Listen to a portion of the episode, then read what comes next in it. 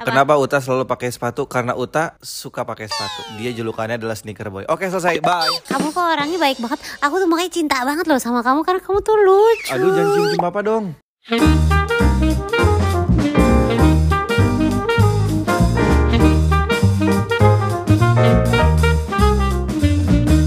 Assalamualaikum warahmatullahi wabarakatuh. Waalaikumsalam warahmatullahi wabarakatuh. Kalau pembukaan selalu sama ya kayaknya gitu-gitu terus mas. Apa harusnya kita punya lagu gitu loh biar orang-orang tuh bisa ikut singing, sing along. Nggak, ngapain kita ngikutin orang lain? Nggak ngikutin orang lain, aku bilang biar orang lain itu bisa sing along sama kita gitu loh. Ya kan kita selalu buka dengan salam. Itu mah wajib dong. Oh, Mau gitu. pindah agama. Aku pindah ke hati kamu aja bang. Ya, nggak usah pindah-pindah kali. Dari aku lahir juga ibu udah di hati papa. Kita mau bahas tentang ini. Beberapa... Nggak mungkin dong. Nggak mungkin gitu. Apa? Aku belum ngomong apa-apa. Oh belum. Ini karena kayak kamu udah mulai halu deh. Kebanyakan di rumah padahal kamu tuh masih kerja loh. Tapi kamu gimana aku coba yang lebih sering di rumah? Enggak, biar cepet aja. Aku mau main PS. Yuk buruan bikin podcastnya. Wah kesel, kesel banget. Jadi ini banyak pertanyaan yang masuk. Eh, hi minum lagi dia. Manusia ya minum dong. Iya sih, cuma kayak kesel aja bunyi ada bunyi seruput seruput. Jadi gini, kalau aku posting Instagram, apalagi kalau yang ada fotonya Uta, di situ kan Uta seringnya pakai sepatu. Terus Oh. akhir-akhir ini juga aku kan sering banget kayak bikin story dan sebagian besar storynya itu Uta juga pakai sepatu. Ya. Akhirnya di komen Instagram aku termasuk DM itu banyak banget yang nanyain Uta tuh kalau di rumah pakai sepatu ya. Uta tuh emang hobi banget ya pakai sepatu. Uta kok kayak tiap hari rapi banget sih selalu pakai sepatu gitu. Dari yang tadinya aku rasa kayaknya aku tidak perlulah menjelaskan sampai akhirnya lama-lama kayak oke baik. It's time for me to give an information about Uta. Why Uta is wearing shoes every day and Enggak, Apa ya? ibu ngomong bahasa Inggris, Iya. tapi artinya sama dengan kalimat sebelumnya yang udah dibilang pakai bahasa Indonesia. apaan sih? Wasting time tau gak sih? Itu- Kenapa Uta pakai sepatu? Udah dari tadi ibu udah ngomong bolak-balik bolak-balik. Jadi tadi arti bahasa Inggris aku wasting time. Enggak, kamu buang waktu ngapain diulang dua kali? Cuman beda bahasa, satu bahasa Indonesia, satu bahasa ba- Inggris. Aku lebih suka buang Biar aku yang air jawab. daripada buang waktu. Oh, buang angin ibu mah. Biar aku yang jawab. Kenapa Uta selalu pakai sepatu? Karena Uta suka pakai sepatu. Dia julukannya adalah sneaker boy. Oke selesai, bye. Wow, durasi masih dua menit guys. Makasih loh. Kamu kok orangnya baik banget. Aku tuh makanya cinta banget loh sama kamu karena kamu tuh lucu. Aduh jangan cium papa dong. Enggak, aku nggak cium bahkan duduk kita aja satu meter lebih loh. Biar orang-orang tahu kalau kamu tuh sayang sama papa. Padahal cinta. Ah. Oke. Jadi Uta tuh. bisa dibilang terpaksa sih. Dia selalu menggunakan sepatu di rumah di mana pun setiap harinya itu minimal 8 jam. 7 sampai 8 jam sehari harus pakai sepatu. Betul? 6, 6 sampai 8. Why? The question is why? Jadi gini, mungkin ini berawal dari kesalahan aku atau entah gimana ya, anak pertama. Apa? Jangan pernah menyalahkan diri kita sendiri. Oh gitu. Ini salah kamu dulu. Lah, tadi katanya jangan nyalain diri sendiri. Ya, Ya, benar. iya, kamu nggak nyalain kamu. Iya, iya juga sih. Wah, makasih loh. Ih, jebakan sekali. Jebakan Batman. Jadi begini, mungkin ini eh, waktu aku hamil Uta tuh aku banyak malesnya gitu loh. Lebih kayak ke terlalu sotoy, penganggap mungkin kayak aku dokter gitu ya. Jadi kayaknya ilmu parenting kayak aku nggak perlu banget gitu. Tapi ternyata kayak ilmu-ilmu parenting tuh untuk menjadi orang tua, menurut aku itu patut dicari dan patut untuk dipelajari. Karena kayak aku aja, even aku seorang dokter ya, kayak apa yang aku pelajari di teori itu terkadang tidak sama dengan apa yang dipraktek gitu. Nah, intinya adalah aku tahu nih kayak eh, kalau duduk dengan posisi W, W position gimana ya? Nanti kalau misalnya nggak kebayang, mungkin eh, teman-teman bisa browsing aja W position pada anak gitu loh. Jadi duduknya tuh kakinya, tapak kakinya menghadap ke Luar. kalau bukan sila lah ya. Duduk ditekuk tapi ke arah luar, bukan ke dalam. Kalau dalam tuh sila. Kalau keluar ditekuknya itu W Iya. gitu. Nah, aku udah tahu nih kalau W position itu tidak baik untuk tumbuh kembang anak, bisa mengganggu kayak perkemb apa eh, tahap-tahap perkembangannya lah seperti itu. Dari kecil memang Uta tuh nggak tahu gimana dia nyaman banget untuk duduk pada dengan posisi W seperti itu. Kalau ada aku di rumah, itu pasti aku akan mengingatkan gitu. Ya, cuman kan kebetulan aku juga harus bekerja ya. Jadi kalau di rumah lagi sama eh, yang mengasuhnya, entah itu susternya atau entah itu sama orang tua aku gitu. Itu ya mungkin dikasih tahu, mungkin juga mereka kadang-kadang lengah atau miss gitu. Tapi setiap hari kalau aku lagi lihat Uta dengan posisi seperti itu, aku selalu kayak berusaha untuk ayo lurusin kakinya. Kalau nggak dilurusin, diduduk sila. Nah kebetulan akhirnya lama kelamaan Uta pun duduk sila tuh nggak bisa loh papa. Sampai sekarang. Iya maksudnya dia nggak Bukan bisa. nggak bisa, bisa kaku tapi gitu.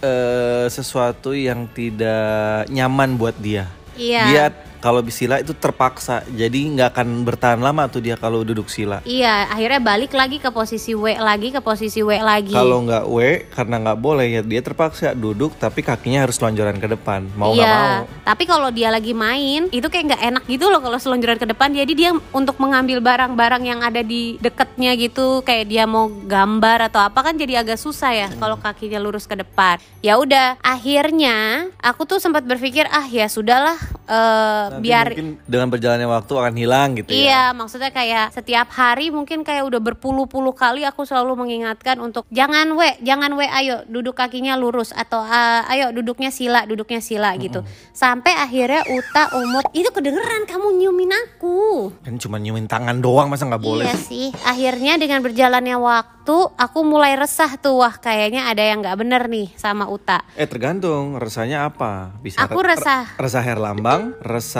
Artamevia. Oke, sorry. Papa tuh keran air bocor nah benerin dulu di sana. Loh, kan kita podcastnya berdua. Enggak sekarang Gina Gina Gina itu nama podcastnya sebel banget orang lagi serius nah terus dengan berjalannya waktu yang aku perhatiin lagi adalah Uta itu selain duduknya W position, dia juga kalau jalan itu sering banget jatuh. Bahkan jatuhnya itu bukan karena apa-apa, tapi dia kesandung sama kakinya sendiri. Iya, betul banget. Nah, akhirnya aku memperhatikan kan. Terus akhirnya aku lihat kok kayaknya struktur kakinya nih agak kurang normal ya.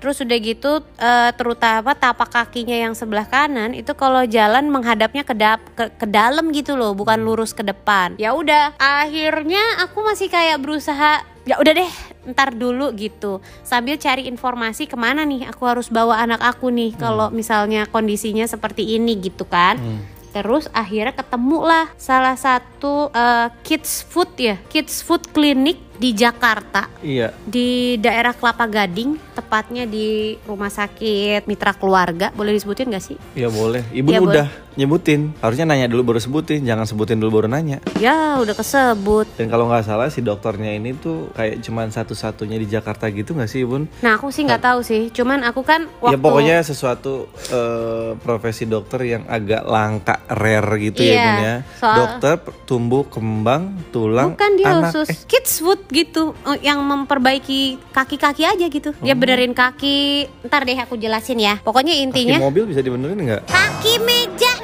bawa ke situ.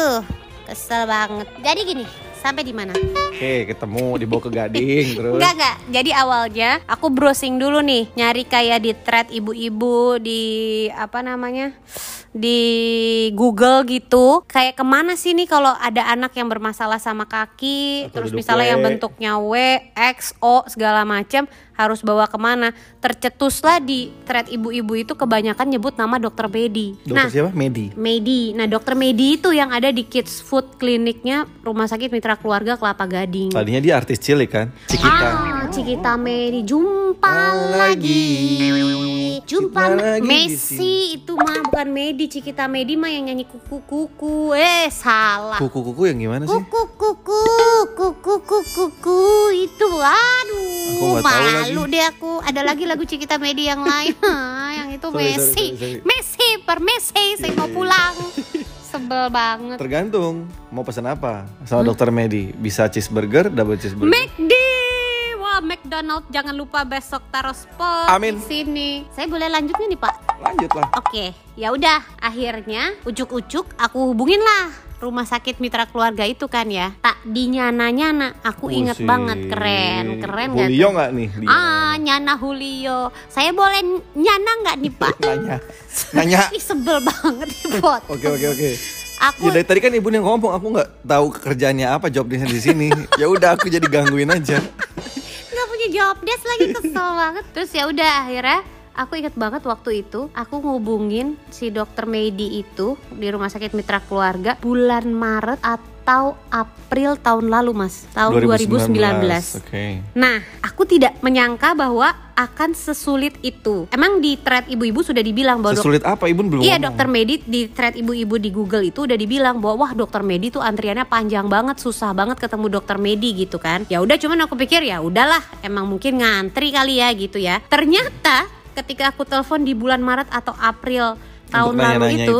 iya, terus aku daftar dong mau Iya. ketemu kan konsultasi. Iya. Harusnya itu dapetnya bulan April sekarang ini 2020. Hah? Lah Yes. setahun ngantrinya gimana ceritanya yes, sih? aku sampai mbak setahun ngantrinya Iya bu, dibilang penuh. Iya diselipin. Nggak bisa. Bener-bener, hah? Aku sampai, emang sebegitu banyak ya Orang-orang yang bermasalah sama kaki segala macam gitu ya? Ya udah akhirnya bener-bener kayak April 2020 baru dapat Udah dong hopeless. Aku udah mikir kayak Ya Allah anak gue tambah gede dong. Kalau kayak gitu takutnya Alasannya apa? Nanya nggak? Kenapa? Lah banyak penuh pasiennya. Sesimpel pasiennya penuh. Kasian nggak pernah pulang tuh ya dokternya. pulang dong. Kan ada jam prakteknya. Oh, iya, sorry, ya kan? sorry, sorry, sorry. kalau dia nggak pulang mungkin Uta dapat Januari 2020 seneng nggak? Sebel nggak denger ya? Kesel kan?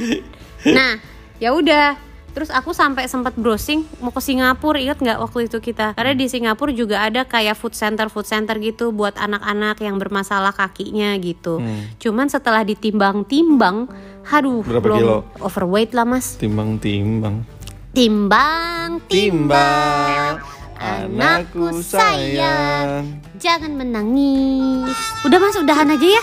Jangan ya udahlah, intinya aku sempat ngubungin ke Singapura juga. Aku bahkan udah ngobrol dengan salah satu klinik di Singapura ya dengan bahasa Inggris aku yang kece banget itu. Jauh lebih mahal lah jatuh-jatuhnya kalau nggak Iya salah ya bun ya. biaya apa namanya biaya pesawat, transportasi. ya akomodasi semuanya ditambah lagi waktu itu dia minta kepastian hari apa mau konsultasinya gitu. Lah aku kan masih ragu ya gue mau berangkatnya kapan ya? Dan dia butuh kayak kalau you fix hari ini harus hari ini gitu. Dan di sana juga kayak eh, mungkin karena itu tempat terapi ya. Kalau tempat terapi tuh nggak kayak praktek dokter yang pulang pergi gitu mungkin pasiennya tuh berulang gitu kali ya. Ya repeat.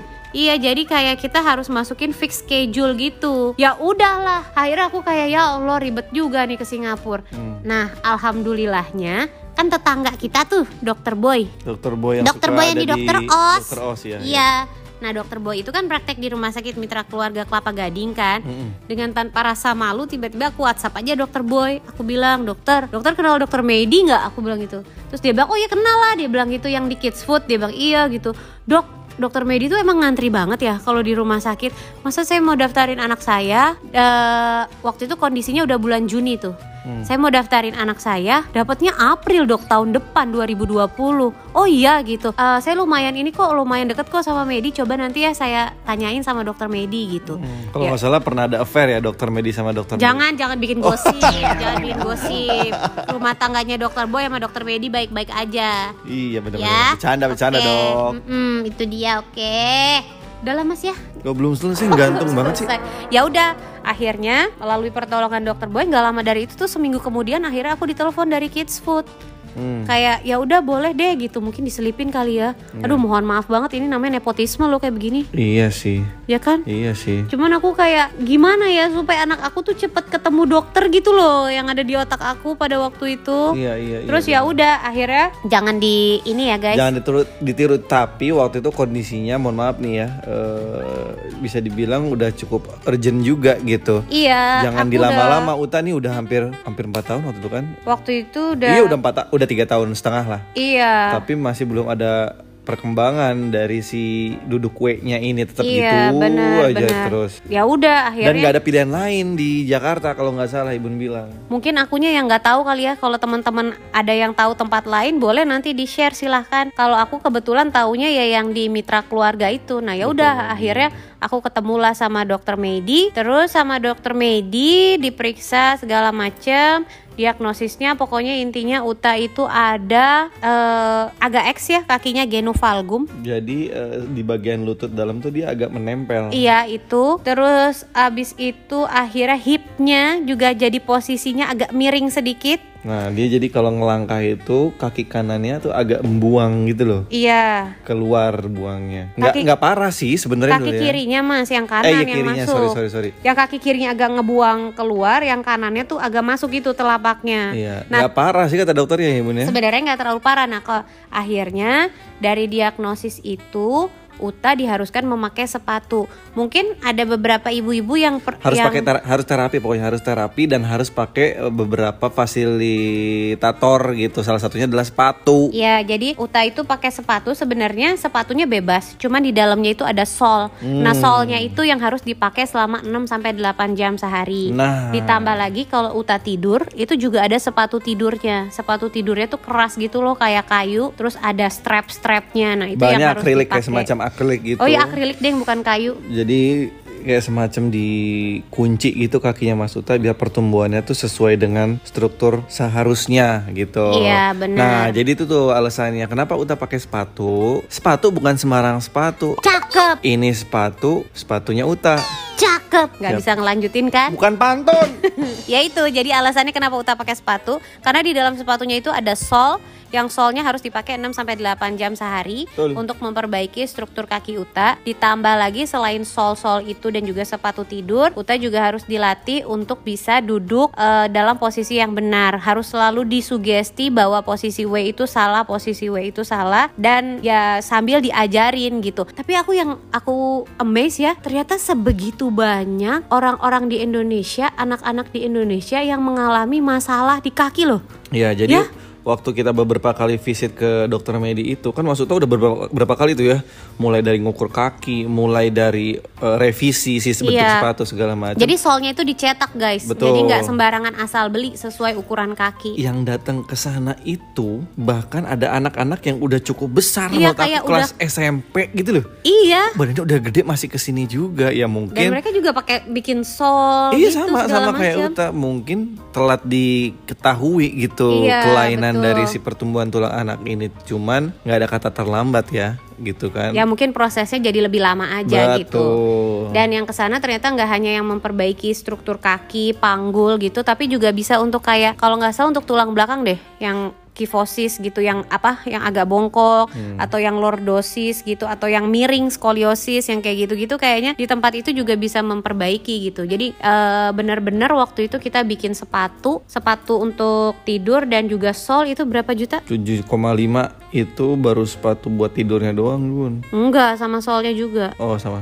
Ya, jadi tujuh bikin sol sama bikin sepatunya kurang lebih itu biayanya adalah tujuh setengah juta. dan itu akan ada kemungkinan nambah karena besok-besok kak- Mas Uta besar itu tuh akan direvisi lagi Iya. dibikin lebih besar lagi Iya. jadi sampai kapan Uta harus pakai sepatu di rumah bisa bertahun-tahun sampai Kurang lebih pokoknya estimasinya dokter Medi kalau sepatu tidur sekitar 2 2 sampai 3 tahun apa 1 sampai 2 tahun. Kalau Iya. solnya itu nanti kontrol lagi nih di Agustus 2020. dilihat dari perkembangan yang ada gitu Benar seperti itu ya. Jadi buat anda yang punya masalah atau anda punya anak bermasalah dengan eh, tulang kakinya, tulang punggung gitu, ada sesuatu yang tidak wajar gitu dari pertumbuhan tulang anak anda, yuk bawa ke sana deh gitu. Atau mungkin anda merasa mau memperbaiki eh, akidah, boleh dibawa ke sana. Kenapa memperbaiki akidah ke sana? Oh nggak bisa? nggak bisa ya udah jadi kita rinci lagi tadi itu Uta itu dia ke kids foodnya di rumah sakit mitra keluarga di Kelapa Gading dokternya namanya dokter Medi kalau merasa anaknya ada masalah atau segala macam segera daftar karena dokter Medi nih ngantrinya luar biasa. Panjang, banyak, kemudian bahkan bisa sampai setahun. Bisa sampai setahun, biayanya kurang lebih itu 7.500 untuk eh, pembuatan sepatu. pembuatan dua sepatu Iya. Dan biaya dokternya waktu itu konsultasi Pokoknya kalau sekali datang tuh sekitar 300 sampai 600 ribu 300 deh. sampai 600 ribu rupiah Benar. gitu. Tapi ya mahal sih menurut aku mahal sih. Tapi demi ya anak kan nomor satu kayaknya ya. Benar. Demi lah untuk jangka panjang, untuk buah hati kita apa sih yang enggak gitu skala prioritas. Keren dan alhamdulillah kalau sekarang aku perhatikan yang apa ya, yang kemajuan nyata yang kelihatan dari Uta, dia kalau jalan itu udah jarang kesandung sama kakinya sendiri. Kaki Ya. kanannya yang tadinya telapaknya ngarah ke dalam itu udah mulai ke arah depan gitu. Jadi Gitu. ngelangkahnya udah lurus ke depan gitu ya kan? Betul sekali, doakan mudah-mudahan lancar semuanya. Amin amin amin amin. Nah, itu kan posisi W itu adalah berarti eh, sesuatu yang nggak boleh di diemin ya dulu ya si anak ini. Buat orang besar juga nggak boleh ya. Ya emang enak duduk posisi W gitu kalau aku mah enggak ya. Kalau yang enak buat ibu posisinya apa sama? W juga. Yang gimana tuh? Boleh nih dicoba baru nih. Wah, W W on top. Ah.